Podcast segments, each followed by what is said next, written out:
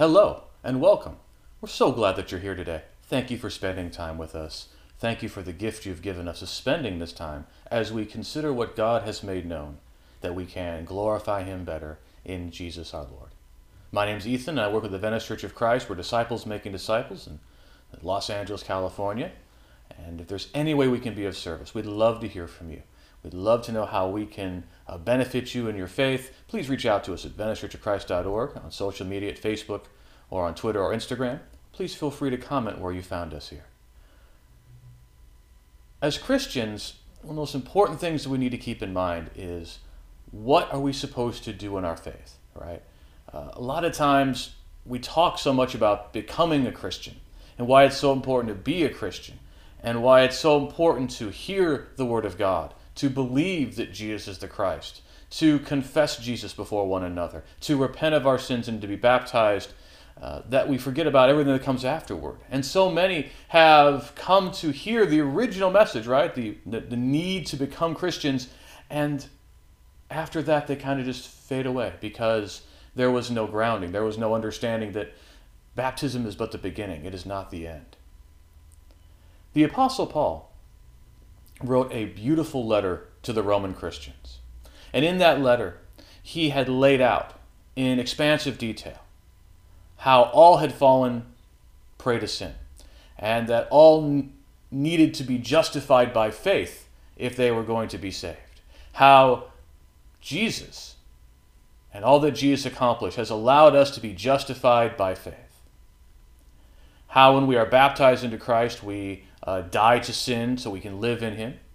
He talked a lot about the law and how the law imprisons us under sin, but how we are freed in Jesus, and the great encouragement that we can derive from understanding that we are now walking by the Spirit, that we have been adopted into the family of God, that we have the hope of redemption, that the subjection to bondage that the creation has experienced will be lifted one day, and the creation will have freedom, and we will have freedom when we receive the redemption of our body in the resurrection.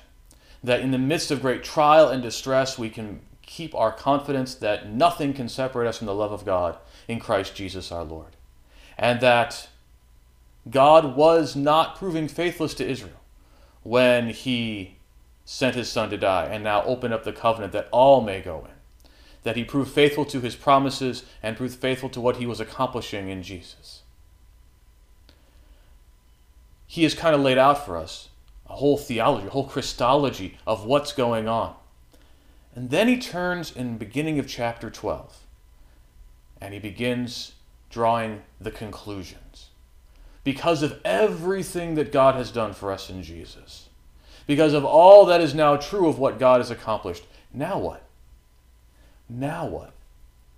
Now what is what he begins to answer in Romans chapter 12, verses 1 and 2. I appeal to you, therefore, brothers, by the mercies of God, to present your bodies as a living sacrifice, holy and acceptable to God, which is your spiritual worship. Do not be conformed to this world, but be transformed by the renewal of your mind, that by testing you may discern what is the will of God, what is good and acceptable and perfect. What is Paul trying to tell us here in Romans 12 1 and 2? How can we glorify God in our lives? Let us explore the passage. Of course, always love to know what you think. Please reach out and let us know in the comments. So he appeals to them as fellow Christians, as brothers and sisters in Christ, by the mercies of God, recognizing everything that we have in our comes from God, can only be empowered by God, and without God we would be nothing. To present our bodies as a living sacrifice, which is holy and acceptable to God. Now, when the word sacrifice is mentioned, what comes to mind? Uh, what should come to mind, what came to mind to uh, Paul's audience? was what we find in the Old Covenant, in, in, in the law, and quite frankly, in the pagan world as well. A sacrifice is when you take an animal and you bring it to a temple, and it is sacrificed in honor of God. Uh, to uh, atone for sin, if it's a sin offering, uh, maybe as a thank offering, as a peace offering, uh, many different kinds of offerings going on there, even in the Old Covenant. And so the idea is that you're giving up that animal, the animal which was precious to you, because animals uh, were very precious in those days. Uh, you would have lived on its milk or the weight of the work that it would do for you. And um, you didn't eat meat a lot. You didn't have a lot of opportunities to share in that kind of thing. And so this was a very special moment. And so that's where we get the idea that Jesus becomes our sacrifice. Yes, it's foreshadowed in Isaiah 53 and the main message of the gospel, right? Jesus has been the true Lamb of God, the ultimate sacrifice. He did not know sin and yet uh, suffered because of sin on the cross. And so this is how we get the definition of sacrifice now from Webster's dictionary. To suffer the loss of, to give up, to renounce, to injure, or to destroy, especially for an ideal, belief, or end. And that's the way we now really use sacrifice, right? We use it to say that I'm sacrificing my time, my energy, I'm suffering loss. I'm giving this up for somebody or something. And so, what Paul's saying here is that we are to suffer loss for God. Now, he's talking about this in a very compelling way. The audience would be very familiar with the idea of offering animals. Roman Christians would have done that whether they came out of paganism or out of Judaism. But he, he's talking about being a living and holy sacrifice. Uh, to be a living and holy sacrifice acceptable to God is a continual thing, right? Once you've offered that animal once, it's been offered. Once that throat's been cut, uh, the blood comes out, you can't put it back in there, you can't offer that animal again. But we are to consider ourselves as continual sacrifices. That's what's really going on there, that living sacrifice. That we're constantly suffering the loss of, constantly pouring ourselves out for God and for His purposes in a real way, Paul is saying here that we are to love the Lord our God with all our heart, all our strength, all our soul, and all of our might. From Deuteronomy and from Jesus' own words. What that love for God looks like is that pouring out of ourselves. And we know this because God has loved us. In 1 John 4, Paul make, John makes it clear, excuse me, that we only know love because he first loved us. And how did he show love for us? He uh, sent Jesus to be the sacrifice for our sins. That he suffered loss through Jesus. And Jesus suffered great loss that we could be reconciled to God, that we could have this standing before him. And God continually suffers loss because he continues to pour himself out in love uh, providing us what we need, being willing to forgive of our sins, uh, working through us. All of these things he is doing in love and involves the suffering of loss uh, that he would be glorified. And so we have seen what sacrifice looks like from what God has done for us in Jesus. And that now empowers us to love God as God has loved us by pouring ourselves out for God and for his purposes and Philippians 2. That's the mindset we're supposed to have. And that mindset tells us that if we have suffered like him, we will receive the exaltation he received. That God is willing to give us glory beyond our imagination if we suffer in the way of his Son. So it's very abstract, right? How does that suffering the loss of take place? What does it look like? Well, any time that we give up something for Jesus or we suffer the loss for the purposes of God, we're sacrificing for God. We're going to see what that begins to look like a little bit when we look at verse 2 and beyond a little bit.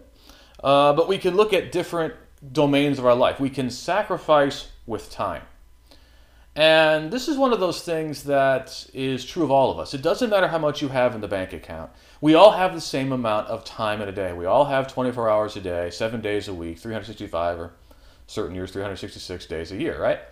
And so it doesn't matter anything else about us. We all have that time. And unfortunately, all too often in the Christian faith, we can very easily compartmentalize Christianity to be about the assembly. And it's not to say the assembly isn't important, but when you look at the amount of time that you spend in life, you start make, breaking down in percentages. If you um, are there on Sunday and assemble with the saints, you're spending about 2% of your week participating in the faith with your fellow Christians. Now, comparing that to if you take a decent amount of time to eat, your theoretical eight hours of sleep, right, and work, that's over 63% of your time. And look, we need to sleep. Uh, we have been t- commanded that we should work. Uh, we should spend some of our time uh, with fellow uh, family members and friends and Christians and glorifying God in those ways, absolutely. And there are certainly ways in which we can glorify God in that time. But do you think it's really sufficient to give only 2% of your time to God and say that you have really suffered the loss of time? Right? Um, imagine if that had gone back, that God only was willing to suffer about 2% for you. You would be in a lot of trouble. And that's why it's so important for us to be willing to pour out ourselves more to God than just our time together in the assembly. And so uh, we can visit those in need. James 1:27 to visit the widows and orphans in their distress. We can spend other time with brethren. You know, uh, Hebrews 10:25 to encourage one another, and all the more as the day draws near. Uh, stirring up one of the eleven good works in verse 24 is not something restricted to certain assembly times. We can be doing that and should be doing that far more often than just when we come together uh, in the assembly. We also are to sacrifice with our material possessions. Uh, it's not just about our time. Uh, we have been uh, given the example of the early church where all the Christians were together in Jerusalem and they shared all things in common uh, because there was such a great need. Uh, in 2 Corinthians 9, Galatians 2.10 and 6.10, we've been commanded to give for the purposes of God in the local church and also to help those who are in need as we have opportunity. And a good question about our giving in terms of are we really sacrificing? are we suffering the loss of? And this has been a constant challenge, right? In Mark chapter 12, verses 41 through 44, a widow comes by. And there's this huge, um, you know, the, the, treasury there, and people throwing money into the treasury, to the giving to the purposes there. And there's a lot going on on a social political level. But let's look at that widow. And that widow, by her faith, gives a penny, all she has to live on and everybody else has put in all of this extra money, right? And and Jesus wants to point out the faith of that widow. And when he points out the faith of that widow, he's kind of indicting the whole system because the treasury should be helping to provide for her and her needs, not her giving up all that she has to give to that. But what's commended there is that she's given all that she's had to live on, and everybody else has given out of their largesse. And they're not giving to her. They should. Uh, so we don't want to miss that widow's faith and what that widow is doing. She is throwing herself on God. She is truly sacrificing in a way that others are not. And that's also something you know, in Malachi chapter 1, verses 7 and 8. Uh, God has a complaint against his people that they're not bringing their best. That when they bring animals to offer, they're not bringing um, holistic, um, healthy animals, they're bringing the sick, the lame, and all these other things. In fact, uh, Malachi sarcastically asks, Take these animals to your governor. Will he be satisfied with them? And that's the thing. It's a very easy temptation to want to prioritize our needs and then give what's left over. And if that's our mentality, we're not really glorifying God because we're not giving out of our abundance, we're giving out of our poverty, out of our out of the less of what we have. And we are not really suffering loss. Uh, there's a lot of conversation that goes on about how much you should give to the church or into others and whatever and whatnot. And much is made out of the tithe. Ironically, when you look in the Old Testament, the tithe ends up being something like 23% by the time you do 10% to the to uh, the Levites, 10% uh, to, to, to God, some shekels and here and that, and, and other things you're supposed to give. It's over 10%. But let's even just stick with 10%. It's very easy to make 10% kind of the this is the guideline that you should use. Uh, when we look in passages like 2 Corinthians 8 and 9, you learn that the Macedonians uh, are giving far beyond 10%, that they're given beyond their means, where they are giving so much that it's starting to hurt them. And they are feeling the, the, the, the difficulty. Again, this is not an appeal to throw out so much money that you can't provide for yourself and your and your own. That's not what we're suggesting here.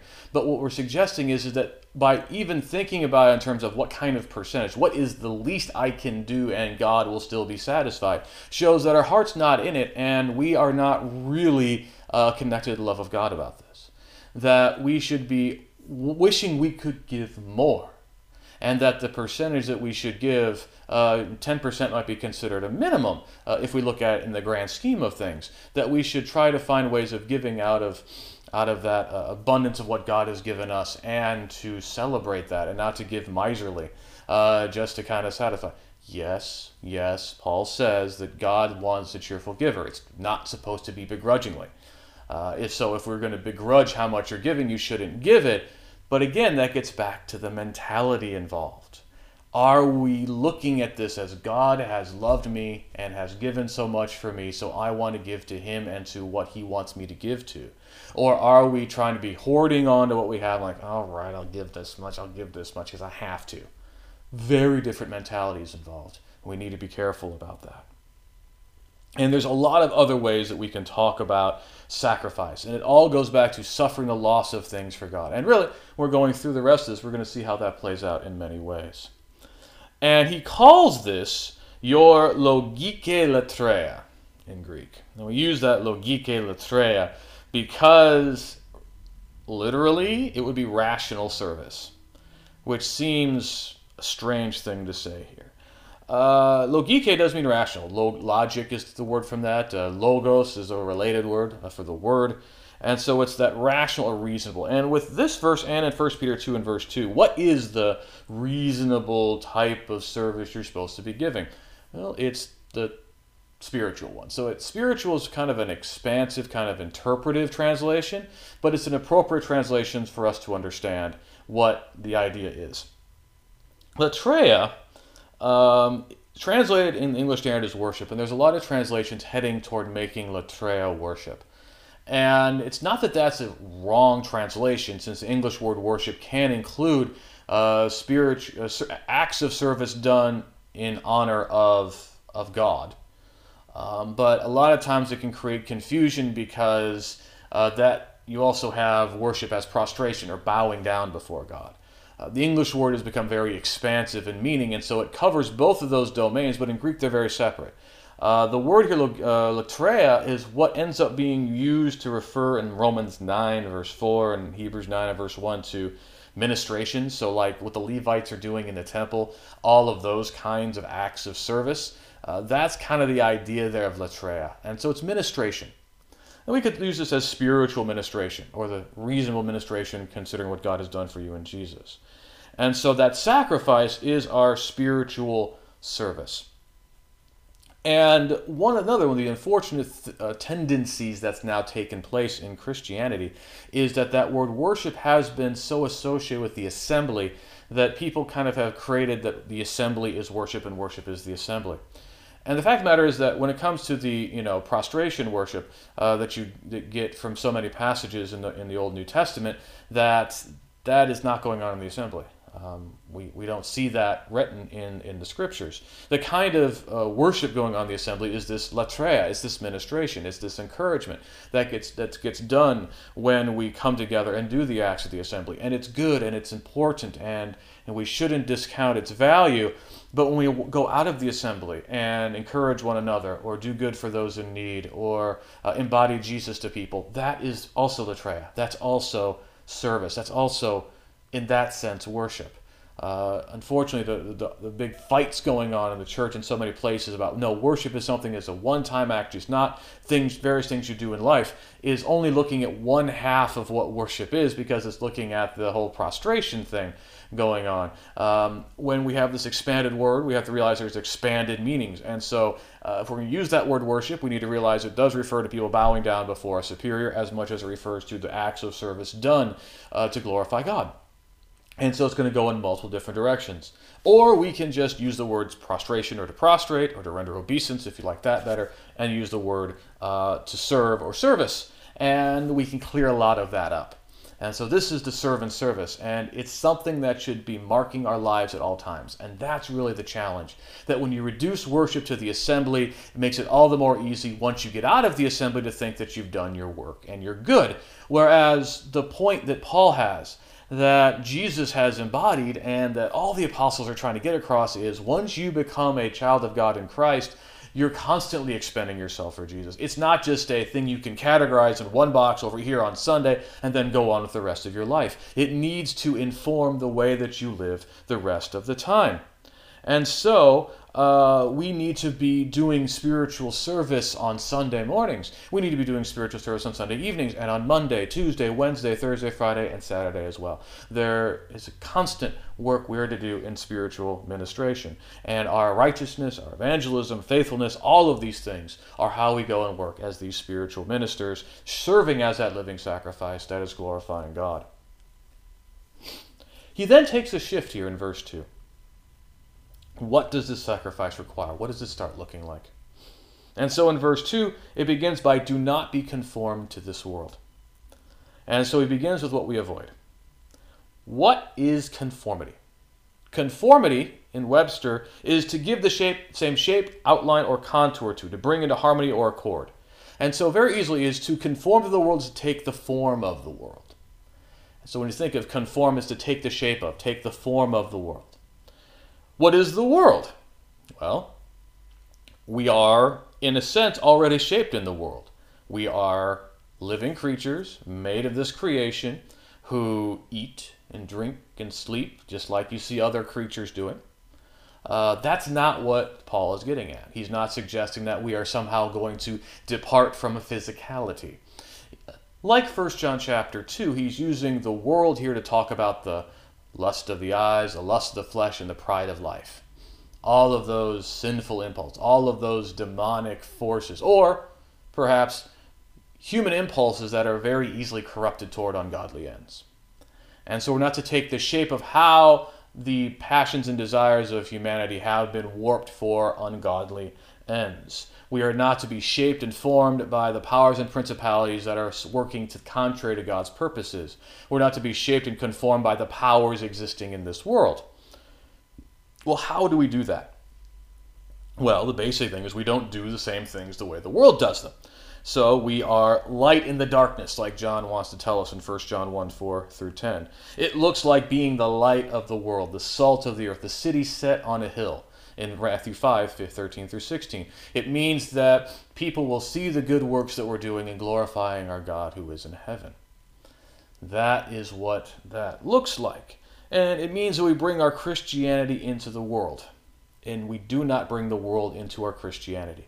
So, as we're confronted with all kinds of ideas out in the world, and these ideas might take a liberal political slant, it may take a conservative political slant.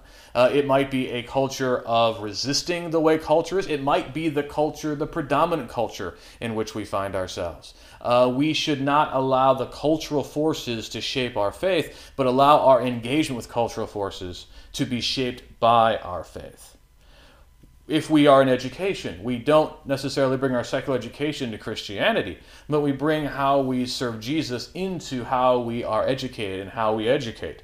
Uh, if we are in business, we do not take whatever's the best business practice going on and allow that to shape our faith. Instead, we bear witness to what God has accomplished in Christ in how we do business. And that might mean that we're not as quote unquote competitive. It might mean that we are taken advantage of more, perhaps. It might, it might mean a lot of things but it means that we treat people the way that God would have us to treat them, and we can't just treat them harshly or the way everybody else treats them and say, well, that's just business.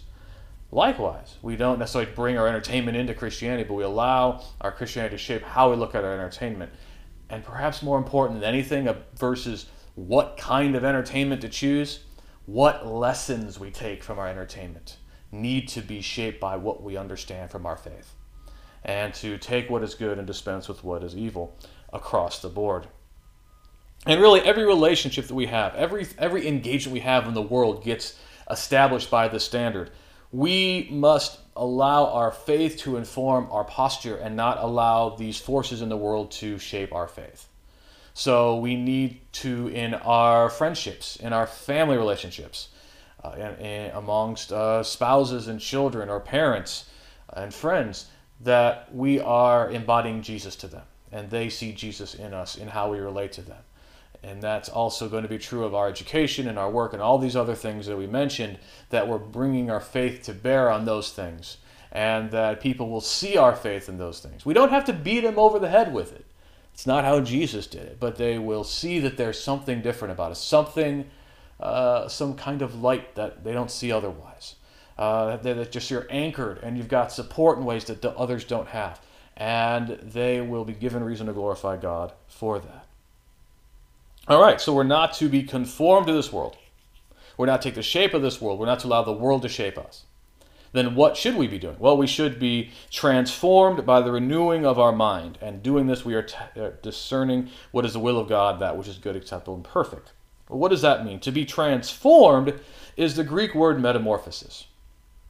And you've probably come across the idea of metamorphosis. If you remember from biology class, uh, metamorphosis was most easily demonstrated uh, by the caterpillar becoming a butterfly. You know, you've got a caterpillar, which really honestly is not a very attractive little worm, right? Well, uh, when it's eaten enough plant matter, it then kind of puts itself in that cocoon and it pupates. And what comes out is a beautiful butterfly, right? Uh, what you started with is not what you end with. And so we are to have that same kind of transformation that what might not be so aesthetically pleasing uh, goes through this transformation to become something beautiful in the sight of God. And the way that transformation happens is by the renewing of our minds. Renewing is the Greek word anakainosis, which means to renew, to renovate, a complete change for the better. So we have to look at our mind as one of those, you know, uh, house projects, right? You see them a lot on television where you got a house and it might be a little dated and it needs updating or it's got maybe a decent structure, but it needs to have a lot of work. And in the worst case scenario, you just got to start all over again and build new. And there's that process by which it has to be completely transformed so that it's a dwelling place suitable for God through the Spirit, right? And so that's the process that we are to go through. And so notice that it's going to have to start in the mind, which is the way repentance works, and then is manifest in our actions. So, what kind of changes is that going to look like? How do we uh, renew our minds? Go through that process of repentance so that we can be that thus transformed, discerning in the will of God what is acceptable and good and perfect. Well, notice that we do that by testing, right? We have to do it. This is not a mere intellectual exercise. Far too often, we've treated the faith as something we can sit around in a class and instill by saying a lot of good words and having good banter. Uh, that's not to say there's no value in sitting around and talking about principles, but the faith was never merely academic. The expectation throughout is that it's something that you learn by doing. Um, that's why Jesus didn't just sit around and provide abstract principles to the disciples. He had them follow him as he did these things, and he sent them out to do them him, themselves. That's why the Hebrews author says that those who are mature are the ones who have their powers of discernment trained through constant practice to distinguish good from evil. That we come to understand the will of God not just by sitting around in an academic setting and, and studying, uh, not just by sitting around and praying, but by actually going out and doing things. And again, that's not to dismiss the value of prayer or to dismiss the value of study, but to realize that study and prayer need to be made part of a more holistic program in which we are living the faith. And as we live the faith, we will gain insight and understanding through the practice of the faith. And that is why so many times we focus on what you do. We no longer accomplish the works of the flesh, we manifest it through the Spirit in Galatians chapter 5. Uh, but really, the rest of the chapter. And really the rest of the book is kind of commentary on what does it look like to have your mind transformed and renewed and no longer being conformed to this world? Well you begin by not to think more highly than you ought to think of yourself that you have that humility. In verse 3 that you participate in the body of Christ, that you recognize you are a member of the body of Christ, and that you are connected to other members. So you have your independent function, but you also function interdependently with other Christians. And then uh, you have the need for love to be genuine, to abhor what is evil, to cling to what is good, to outdo one another, showing honor to one another, to rejoice in hope, contribute to the needs of the saints, show hospitality, bless those who persecute you, do not curse them. Rejoice with those who rejoice, weep with those who weep, live in harmony with one another, associate with the lowly. Don't repay anybody evil for evil, but um, live peaceably with all. Uh, don't seek vengeance. Uh, if somebody uh, uh is seeking to hurt you, uh, that's not the way forward. Do not be overcome by evil. Overcome evil with good. Honor and respect civil authority. Uh, consider all the laws, but owe nothing to anyone except to love, that the one who loves has fulfilled that law, and to understand the time is coming, that the day of salvation is, is closer than when we first believed, and that we need to stop doing the things of darkness, but to do the things of the light uh, to put on the Lord Jesus, make no provision to gratify the desires of the flesh. When it comes to disputes among us about things that don't matter, matters of food and drink, uh, that we consider the needs of others more important than ourselves. That those who don't think that they have the ability to do something shouldn't condemn those who do, and those who do shouldn't try to impose it on those who don't. And that we understand that we're all serving Jesus, we're all going to stand or fall before Jesus, um, and that we should not destroy God's work uh, because of food that we who are strong have an obligation to bear with the failings of the weak, because Jesus did not please himself, uh, but the reproaches that fell upon you fell on me. That what we have in the scriptures was written, that we would have instruction, that through endurance and encouragement from them we might have hope. and that we will be able to persevere. And we could go on and on and on. All of these things, and you see constant theme, right? Manifest humility, display love. What does that love look like? It looks like sacrifice, like we've already mentioned. Seek the interest of the other. Don't put your own needs, your own insecurities, own anxieties first. Set those aside that you can truly love somebody else. All of these things come out of what it means to no longer be conformed to the world, but be transformed by the renewing of our mind, and that comes back to looking like that living and holy sacrifice. So we go back to what now, right? Our question that we began with. What now? We're now Christians. What now? Now we are to love God and to love our neighbors as ourselves. That means that we are to put ourselves up on that altar as a living and holy sacrifice, constantly pouring ourselves out for God and His purposes as God did for us. That we are not going to be shaped by the way of the world anymore, but we're going to allow our minds to be transformed by that renewal, by testing and discerning what the will of God is, by certainly studying it in Scripture and praying, but by doing by demonstrating that humility, by exhibiting that love, by considering the needs of others as more important than ourselves, by looking for those opportunities to encourage one another in the church and to give to those who are in need, to show hospitality. Um, all of these things are what now we are doing. And as we do those things, we become more like God in Christ. We share in greater connection with God in Christ and with His people and we are ever more ready and looking forward and prepared for that day when the Lord will return and we'll be able to share with him in the resurrection of life and to enjoy his presence and peace and joy for all eternity. We so eagerly look for that day, and let us all, therefore, be these living holy sacrifices. Let us all do all that we can to no longer be shaped to this world, transform ourselves, to demonstrate the will of God in our lives, embody Jesus, and glorify Him. Let us go to God in prayer. Father, hallowed be your name. We're so thankful for the blessings you've given us of life, Father. We're thankful that you love and care for us, that you have considered us, and that you have demonstrated your covenant loyalty toward us in so many ways. We're thankful for Jesus and for the love you've shown us in him, the sacrifice he offered for our sins, for the hope of resurrection that we, we maintain in him, and for the participation that we have together in your kingdom. And we're thankful for that joint participation and the encouragement we can provide one another. We're thankful for all the material blessings and spiritual blessings you've given us in Jesus. We're mindful of all those who are affected by uh, illness. We pray that you would heal them. We pray that you would comfort and strengthen those in deep distress and in mourning. We pray that justice and righteousness be done in our land, and that you would be with all people, especially those of authority, that we may be able to uh, live in peace and to serve and glorify you. We pray that you provide for all those who are in need that, and to preserve life in the face of disaster and distress. Father, we pray that we would be strengthened to no longer be shaped to this world, but that you would give us that uh, transformed heart and mind, that we would pursue your ways and to glorify you. We pray that you would give us the strength to uh, pour ourselves out to be the living and holy sacrifices for you that we ought to be.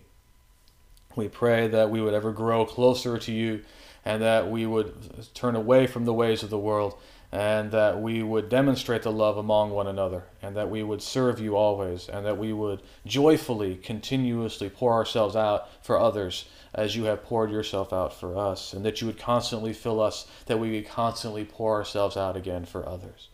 And we pray that we would have the strength to persevere and do this until your Son returns. And we pray eagerly for that day to come, that we can share in the life with you forever. And it's in Jesus' name that we pray. Amen. We're so glad that you've joined us today. Thank you again. Love to hear what you think. What now? How can we live the Christian life? What does Romans 12, 1 and 2 teach us about the Christian life? And how can we encourage you? How can we pour ourselves out for you? Please let us know in the comments where you found us. Subscribe to us. Please reach out to us at our website, adventistchurchchrist.org, and on social media.